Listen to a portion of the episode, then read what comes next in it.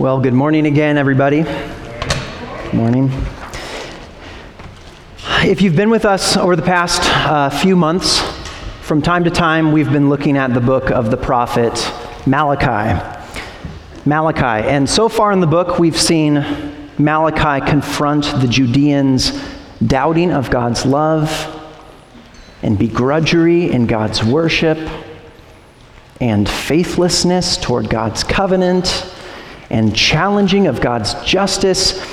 And now this morning we come to Malachi's confrontation of the Judeans' stinginess in God's offering.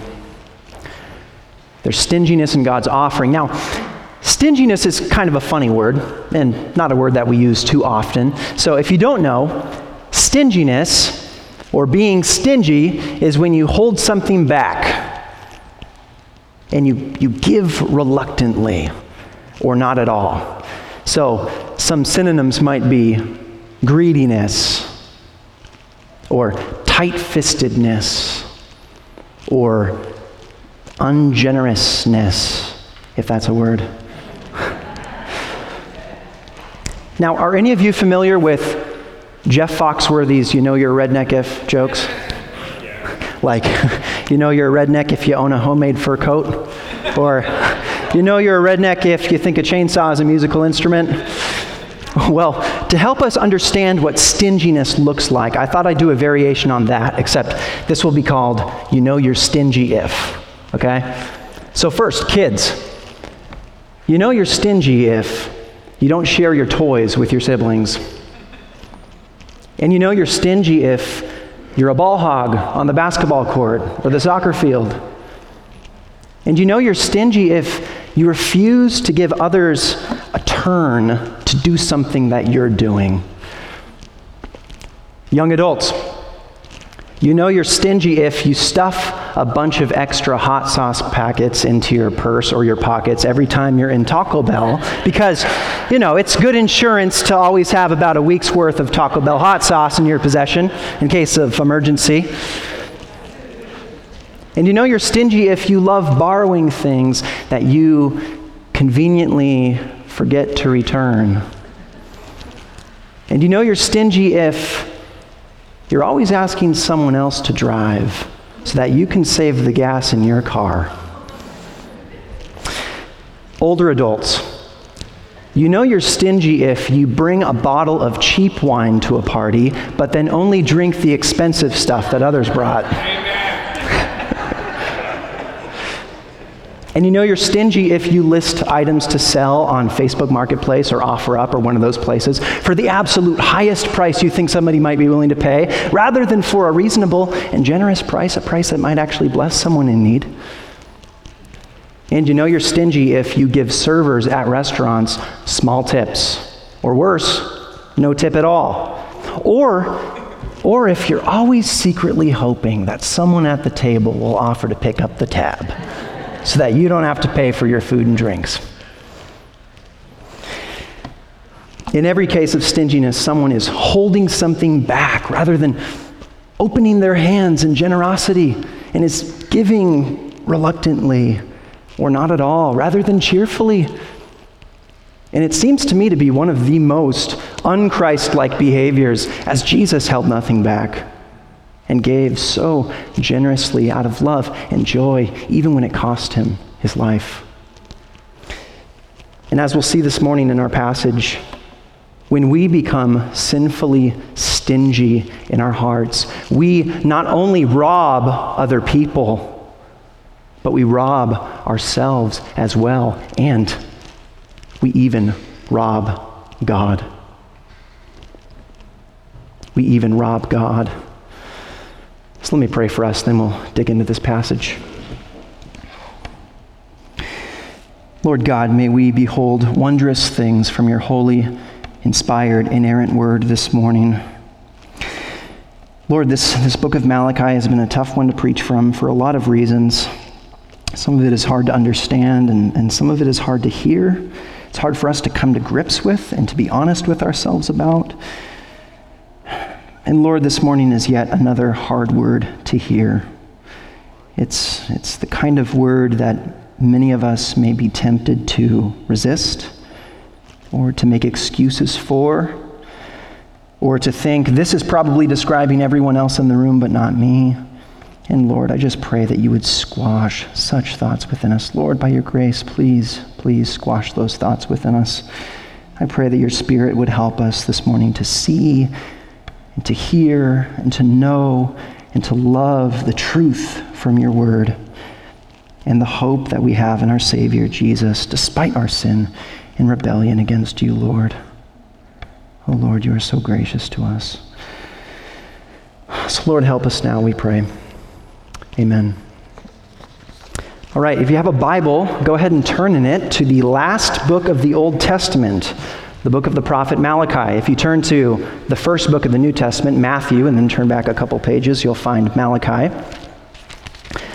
Book of Malachi, and this morning we'll be in chapter 3, verses 7 through 12, looking at Malachi's fifth wake up call to renewed covenant fidelity on the topic of the Judeans' stinginess in God's offering. So, again, that's chapter 3, verses 7 through 12. Let me read it. From the days of your fathers, you have turned aside from my statutes, my laws, and have not kept them. Return to me, and I will return to you, says the Lord of hosts. But you say, How shall we return? Will man rob God? Yet you are robbing me. But you say, How have we robbed you? In your tithes and contributions. You are cursed with a curse, for you are robbing me, the whole nation of you. Bring the full tithe into the storehouse, that there may be food in my house, and thereby put me to the test, says the Lord of hosts, if I will not open the windows of heaven for you and pour down for you a blessing until there is no more need. I will rebuke the devourer for you. He's, he's probably talking about locusts here. I will rebuke the devourer for you, so that it will not destroy the fruits of your soil, and your vine in the field shall not fail to bear, says the Lord of hosts. Then all nations will call you blessed, for you will be a land of delight, says the Lord of hosts. So here's an outline of what we just read we saw a call to return, verse 7. And then we saw a charge of robbery, verse 8. And then we see a clarification regarding the curse, verse 9. And lastly, we see a commitment to richly bless the repentant, verses 10 through 12. So again, that's a call to return, a charge of robbery, a clarification regarding the curse, and a commitment to richly bless the repentant. So let's first look a little more closely at this call to return, verse 7.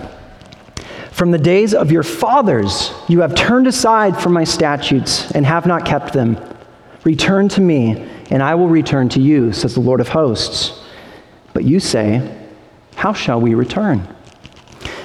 So here, God is pointing out that a, a generational pattern of unfaithfulness in following his laws has emerged among the people of Judah. He says that this turning aside, this going away from his laws, has been happening all the way from the days of their fathers, which probably refers not just to the men in their lives that they grew up calling dad, but to all of their forefathers, their grandfathers, and their fathers, and their fathers. But here, God is calling this generation to not follow in those footsteps to not walk down that well worn path, to not continue that vicious cycle of sin, but to instead turn around and go the other way toward Him. Question Are there any generational sins in your family? Sins that seem to have been passed down from generation to generation to generation maybe pride, generations of family members who care way too much about how other people view them, or drunkenness, generations of family members who turn to the bottle for comfort, or anger, generations of family members who yell a lot or bitterness, generations of family members who hold on to grudges for years, or maybe abuse, divorce, lust, lying, theft, stinginess. Can you recognize any patterns of sin in your family tree? And do you ever feel something in your heart pulling you towards something sinful that your dad struggled with, and his dad struggled with, and his dad struggled with?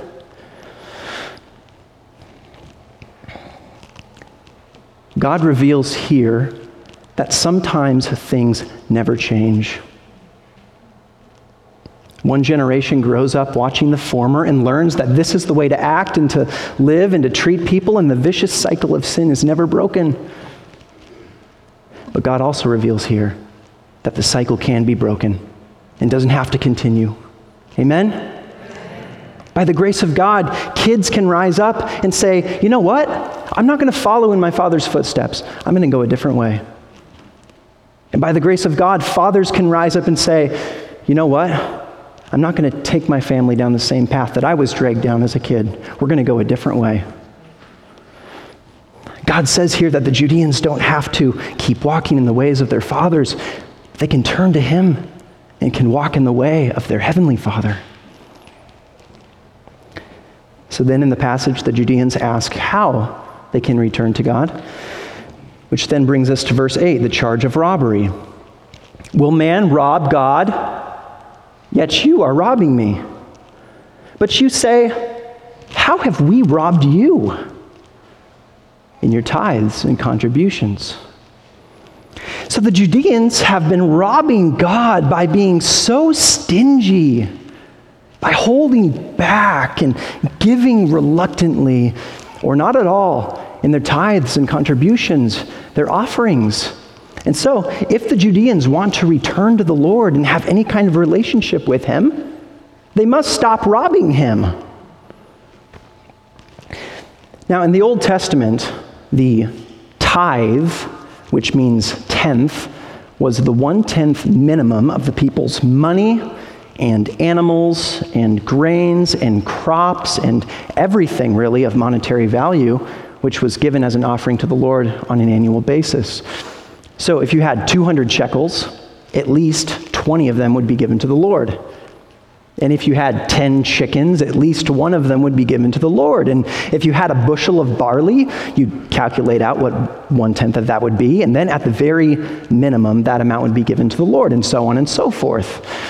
Now, here's a good question What was the purpose of the tithe?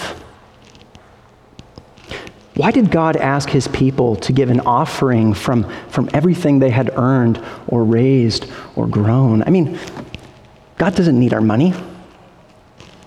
He owns everything, He's God. So, what was the purpose of the tithe? Well, let me give you three answers. Number one, the tithe was a reminder that everything in life is a gift from God. The tithe was a reminder that everything in life is a gift from God. I mean, just think about this. If you and your family had to sort through all your money and all your animals and all your grain and all your crops and then pull out at least one tenth of it and load it up onto a big cart and then trudge it up to the temple, that would be a pretty exhausting task, right? That would be kind of a hassle. But think about this the more of a hassle it was, the more stalks of corn you had to chop down the more livestock you had to wrangle, the more fruits and veggies you had to pick, the more of a hassle it was, the more God's abundant blessing upon your family would be evident, right? I think this act of gathering up all your offerings to be taken to the temple, if you took a second to stop and look around at everything you had, I think it would make you feel very blessed by God and would remind you that all of this is a gift from His hands. The tithe was a reminder that everything in life is a gift from God. Number two, the tithe was an expression of thanks to God in worship. The tithe was an expression of thanks to God in worship. The tithe was thanksgiving. It was giving from a place of thankfulness for what God had given. So, in a sense, it was, it was like saying, Lord, thank you for those apple seeds which grew into mighty trees. Lord, here's some of the harvest. Or, Lord, thank you for the health of our cows and for the birth of many calves. Lord, here's some of the milk, and here's one of those precious calves. Or, Lord, thank you that business has been good this year. Lord, here's some of the profits.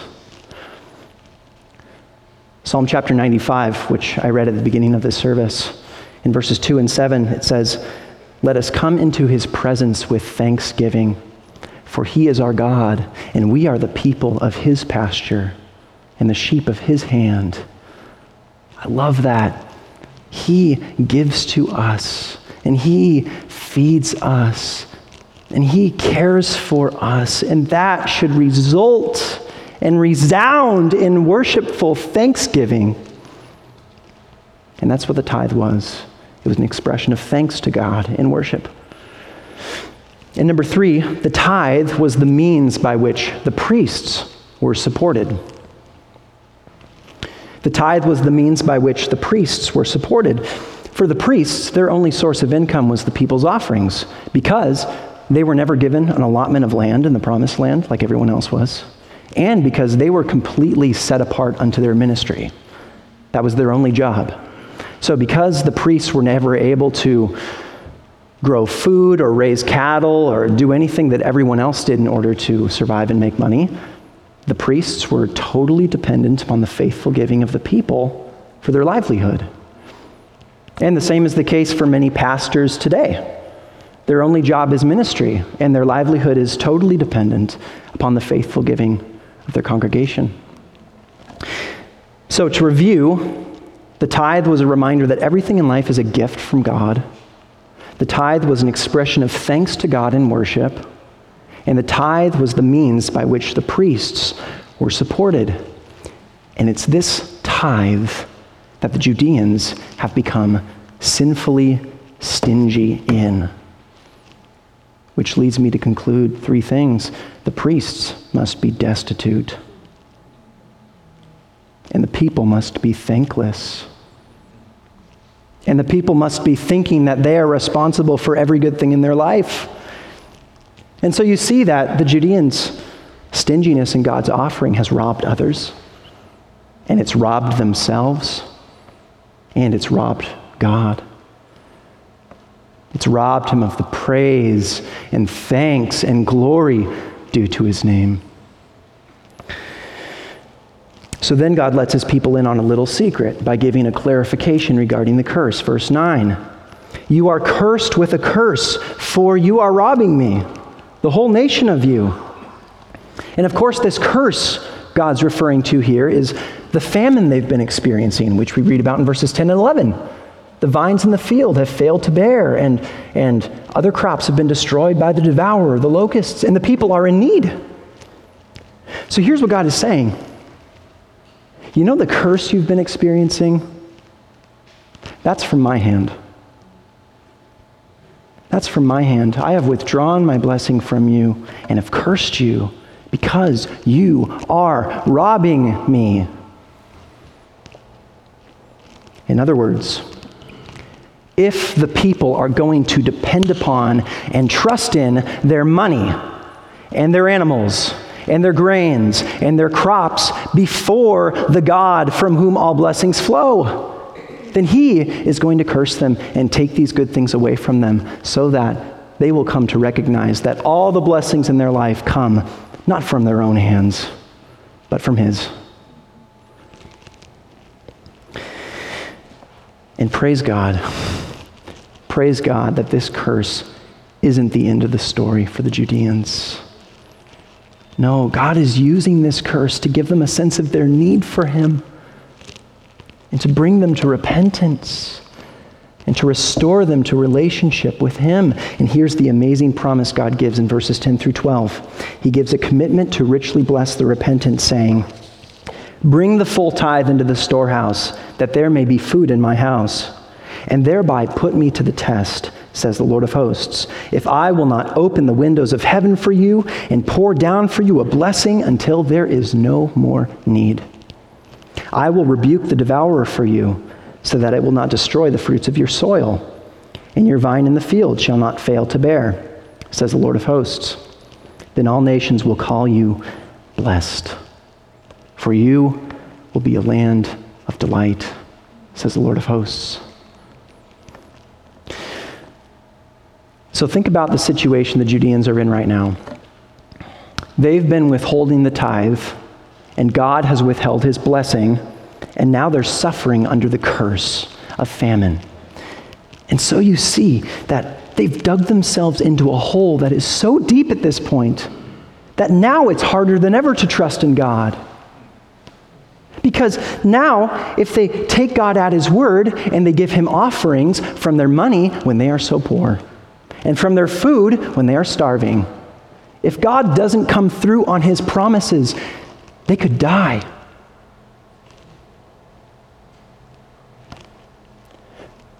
God is asking his people to take a big risk, and that is to obey him even when it's terribly inconvenient, and even when it appears that the consequences of such obedience could be deadly.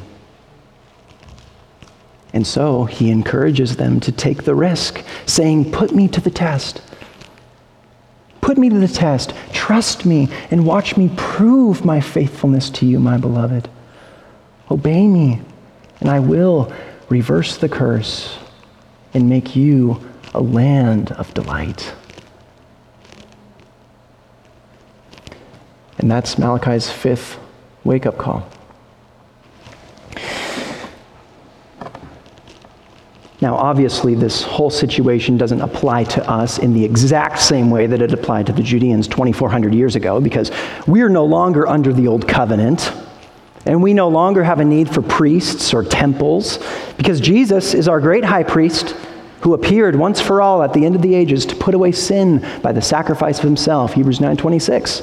And God now calls us his temple, his dwelling place. 1 Corinthians 6:19, 1 Peter chapter 2 verse 5.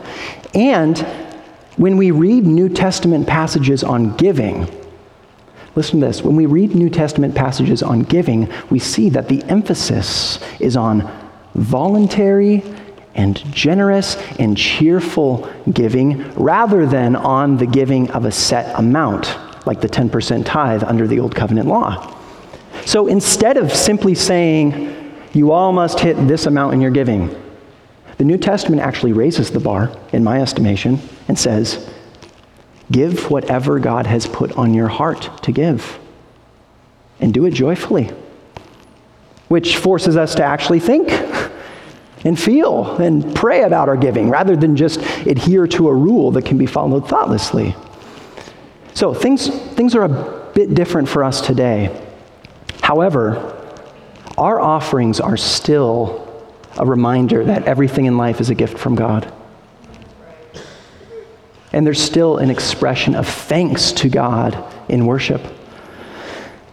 And there's still the means by which our pastors ought to be supported, according to 1 Corinthians 9:14 and 1 Timothy 5:17 through 18. So the application here should be fairly obvious. But before we get to that, I want to stop us right here. And I want to make us aware of three deadly traps just waiting for us, in which we might fall into if we aren't extremely careful moving forward. Okay? So, trap number one is the trap of self preservation. The trap of self preservation. A person who falls into the trap of self preservation would respond to this passage by actually doubling down on his unwillingness to give, but with this caveat that he absolutely intends to give, just not right now. Not right now. The self preserver would say something like this Look, I want to give. I really do, and I will give, just not yet. Okay? And I have a reason, and I have a plan. I'm going to put my head down and I'm going to work a little bit harder. And then, when I've come to a place of financial stability, then I'll be in a position where I can give. Which is a dangerous game to play because the phrase financial stability is kind of open to interpretation, right? Because it's possible to live in a three story house on a lake with a nice boat, but still feel financially unstable. Right? And it's, it's possible because we all have different ideas about what financial stability is. Right? For some people, it's making six figures a year and maxing out the 401k and the IRA and having at least $20,000 in savings and owning a rental house or two. And for those people, if one of those things are, are ever so slightly off the mark, they might be inclined to not give until they're on the mark because they consider themselves to be financially unstable. And the problem with this, of course, is that this kind of thinking prioritizes our finances completely backwards. Because in these cases, our offerings are not our first fruits that we bring to the Lord in thankfulness and worship before we do anything else with our money, but they become our last fruits that we bring to the Lord in thankfulness and worship only if we've already done everything else that we want to do with our money. It's completely backwards. And it makes our giving as an act of worship an afterthought. It says, Lord, you'll get your thankfulness and worship when the time is right, when everything in my life has fallen into place just the way I'm expecting it to, when we should be saying, Oh Lord, I thank you and I worship you. And after I give this offering to you, then I will consider how to steward the rest of my finances in a way that brings honor and glory to your great name. Now, let me come at this from a different angle. While some people seem to have it all, but still don't give, because for them it's just not enough, some other people seem to have little and still don't give, because for them, their poverty is the perfect excuse to not give. Their poverty makes them feel like they're off the hook. And to be fair, in some cases, their poverty may very well get them off the hook and may be a perfectly legitimate excuse to not give in that season of their life. Okay? But poverty is another word that's kind of open to interpretation, right? Because it's possible to live in a decent apartment and own a decent car and have a decent job and have a fridge full of food and a 60 inch TV with a subscription to Netflix, but still feel impoverished. And by some metrics, because our standard of living here in America is so high, by some metrics, those people might be considered impoverished.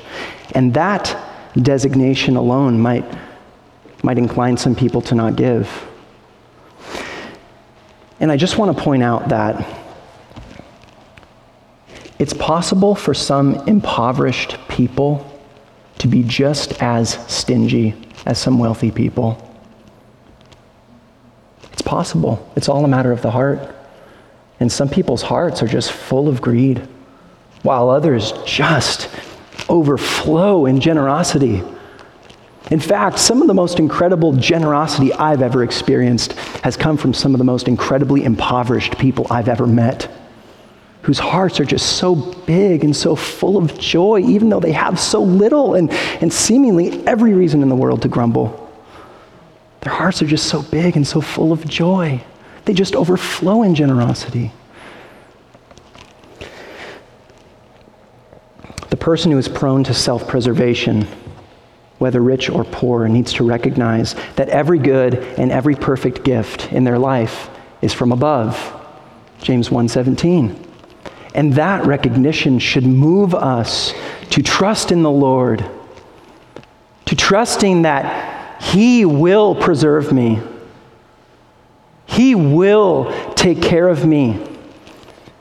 If the birds of the air are fed by his hand, and the lilies of the field are so clothed by him, how much more will he provide and care for me?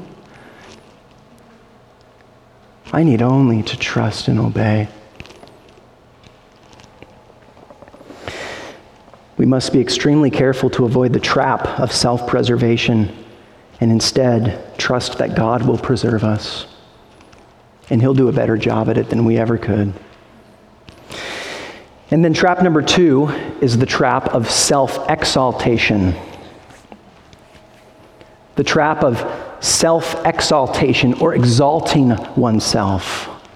A person who falls into the trap of self exaltation would respond to this passage by becoming a super giver in an attempt to justify themselves before God and to make themselves feel like a good person. These are the kinds of people who give a lot and want everyone to know that they give a lot. The kinds of people who feel the need to broadcast all of their charitable giving on social media.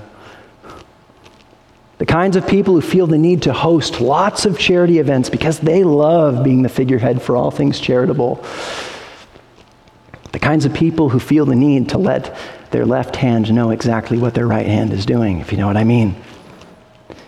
And if you think about it, the person who falls into this trap turns their giving into an act of thankfulness and worship to whom? To themselves. To themselves. Instead of giving with the eyes of their hearts, gazing heavenward, saying, Lord, thank you for all your precious gifts, they give with the eyes of their hearts, gazing inward, saying, probably something along the lines of what the Pharisee said in Jesus' parable of the Pharisee and the tax collector. Lord, thank you that I am not like other men. I am different. I am a good person. Amen. Do you remember that parable? That's essentially what he does. And do you remember which of those two men went home justified before God? The one who was embarrassed to even look up to heaven, but beat his chest, saying, God, have mercy on me, a sinner. And then Jesus ends the parable by saying, Everyone who exalts himself will be humbled, but the one who humbles himself will be exalted. The self exalter needs to recognize that the only thing that justifies him is the mercy of God shown to us in the Savior who gave it all and paid it all upon the cross in our place. The self exalter needs to dethrone himself from that place of glory where God alone belongs and needs to stand under the shadow of the cross and not in his works, good or bad. So, along with self preservation, we must be extremely careful to avoid the trap of self exaltation and instead humble ourselves before the one who is seated upon the throne. And then, trap number three is the trap of self indulgence. The trap of self indulgence. And I'll illustrate this one with a parable that Charles Spurgeon once told, titled The Carrot and the Horse, which I shared in a sermon a few years ago. The parable goes like this Once upon a time, there was a king who ruled over everything in a land. And one day there was a gardener who grew an enormous carrot. He took it to his king and said, My lord, this is the greatest carrot I've ever grown or ever will grow. Therefore, I want to present it to you as a token of my love and respect for you. King was touched and discerned the man's heart. So as he turned to go, the king said, Wait! You are clearly a good steward of the earth. I want to give a plot of land to you freely as a gift, so you can garden it all. The gardener was amazed and delighted and went home rejoicing. But there was a nobleman at the king's court who overheard all this, and he said to himself, My, if that's what you get for a carrot, what if you gave the king something better? The next day, the nobleman came before the king, and he was leading a handsome black stallion. He bowed low and said, My lord, I breed horses, and this is the greatest horse I've ever bred or ever will. Therefore, I want to present it to you as a token of my love and respect for you. But the king discerned his heart and said, Thank you, and took the horse and simply dismissed him. The nobleman was perplexed, having just given him his finest horse. Why would the king give him nothing in return? And the king said, Let me explain. That gardener was giving me the carrot, but you were giving yourself the horse. The person who gives in order to get falls into the trap of self indulgence and would respond to this passage kind of like the nobleman in Spurgeon's parable. He'd read all this talk of God opening the windows of heaven and pouring down a blessing and making his people a land of delight, and he'd bring great offerings to the Lord. But all the while, just seeking the gifts and not the giver of the gifts.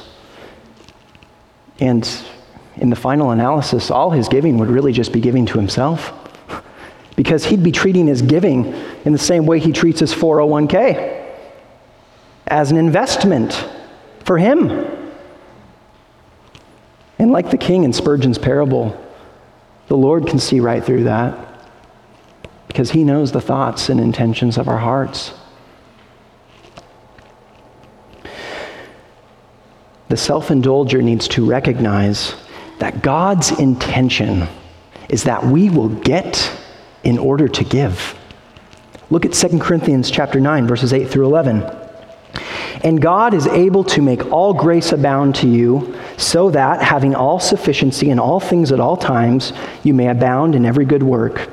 As it is written, He has distributed freely, He has given to the poor, His righteousness endures forever. He who supplies seed to the sower and bread for food will supply and multiply your seed for sowing and increase the harvest of your righteousness. You will be enriched in every way to be generous in every way, which through us will produce thanksgiving to God. You hear that? God gives so generously to us so that we can participate in his giving.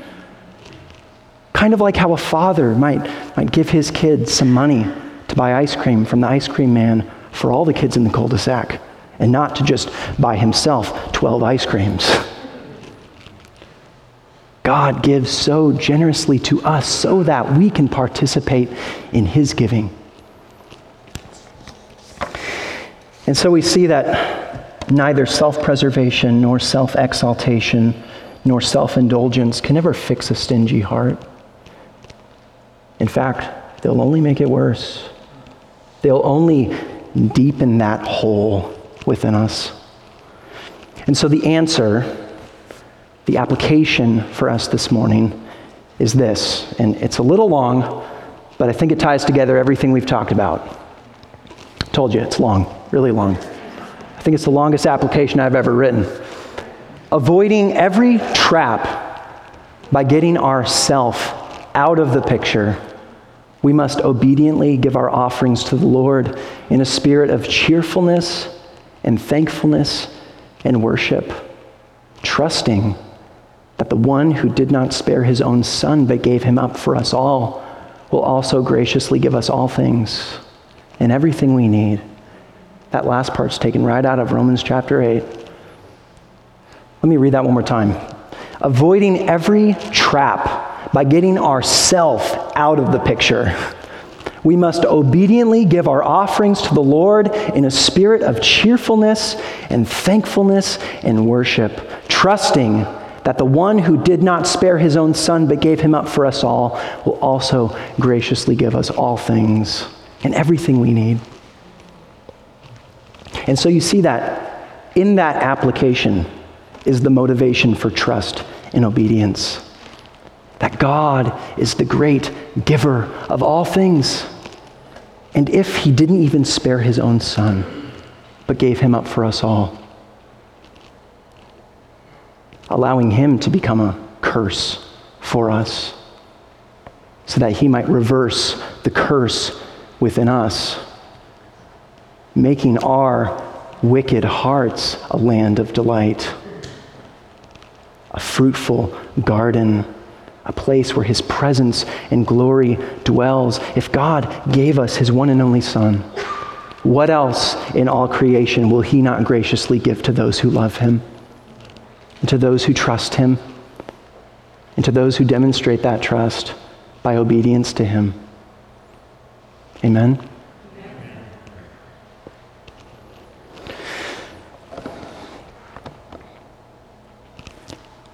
By nature, we are all takers. By nature, we're all stingy. By nature, we're like squirrels who want to gather up all our nuts and hide them away. And the irony, of course, is that we're all essentially running around with ice cream money in our hands from our Heavenly Father, which we did not earn or deserve. And yet, we are so tempted. We are so tempted all the time to think that it's all mine, mine, mine, because it's in our hands. But by new nature, through repentance and faith in Jesus and in what he accomplished on our behalf, by new nature, God can make us abundantly generous. God can make us more like him. Isn't that amazing? God can make us more like him. And it starts by recognizing and resting in his goodness and his graciousness and his generosity his own character and how generous he has been toward us, even at the cost of life itself. This should move our hearts to worship and should fling open our hands in cheerful generosity in our church and in our community and in our homes because people who've been given this much can give much for the glory of God. Amen. Will you stand with me to pray?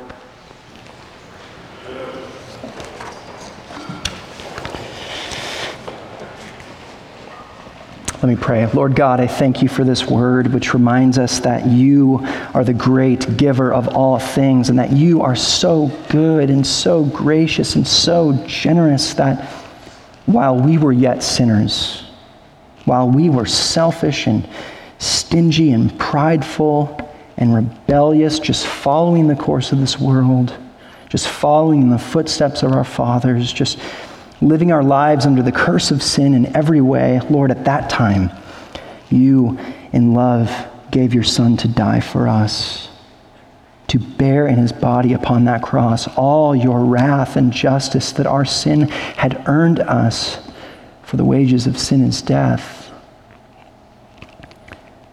Oh Lord, help us to really believe those words we sometimes sing. How rich a treasure we possess in Jesus Christ our Lord, His blood, our ransom and defense, His glory, our reward. The sum of all created things is worthless in compare, for our inheritance is Him whose praise angels declare. Lord, help us to really believe that the path of stinginess is one that leads to utter ruin and destruction and not to life. And Lord, help us to really believe that you will provide and care for us when we step out in faith and take big risks in obedience to you, Lord. Oh Lord, I also pray just specifically for the parents in this room. Lord, I pray that you would lay this word upon their hearts in, in such a way that it would move them to teach their children about giving as an act of worship and that they as parents would model that for them faithfully, faithfully. Lord, that we would not raise up a generation of stingy and ungrateful and entitled children, but Lord, a generation of generous and cheerful children. Lord, a generation of children who know that the money in their hands is proverbial ice cream money and that they have the privilege and pleasure of getting to share it, Lord. And Lord, for those of us in this room who just feel just terribly embarrassed by all this, perhaps, who know that they've just blown it when it comes to giving as an act of worship, Lord, I pray that you would lift their eyes off of themselves this morning and onto the cross where Jesus gave it all and paid it all and said, It is finished. And Lord, that they would receive your forgiveness and know your forgiveness and would no longer walk in shame because Jesus, you bore their shame. And Lord, I pray that that would move their hearts to worship you this morning and would make them want to obey you, whatever the cost, because you are so worthy. Oh Lord, you are so worthy. So, Lord, we pray all these things in the name of your Son and for your glory alone. Amen. Amen. Well, may we all go in the grace of God. And again, happy Mother's Day. Make sure to grab a gift on your way out.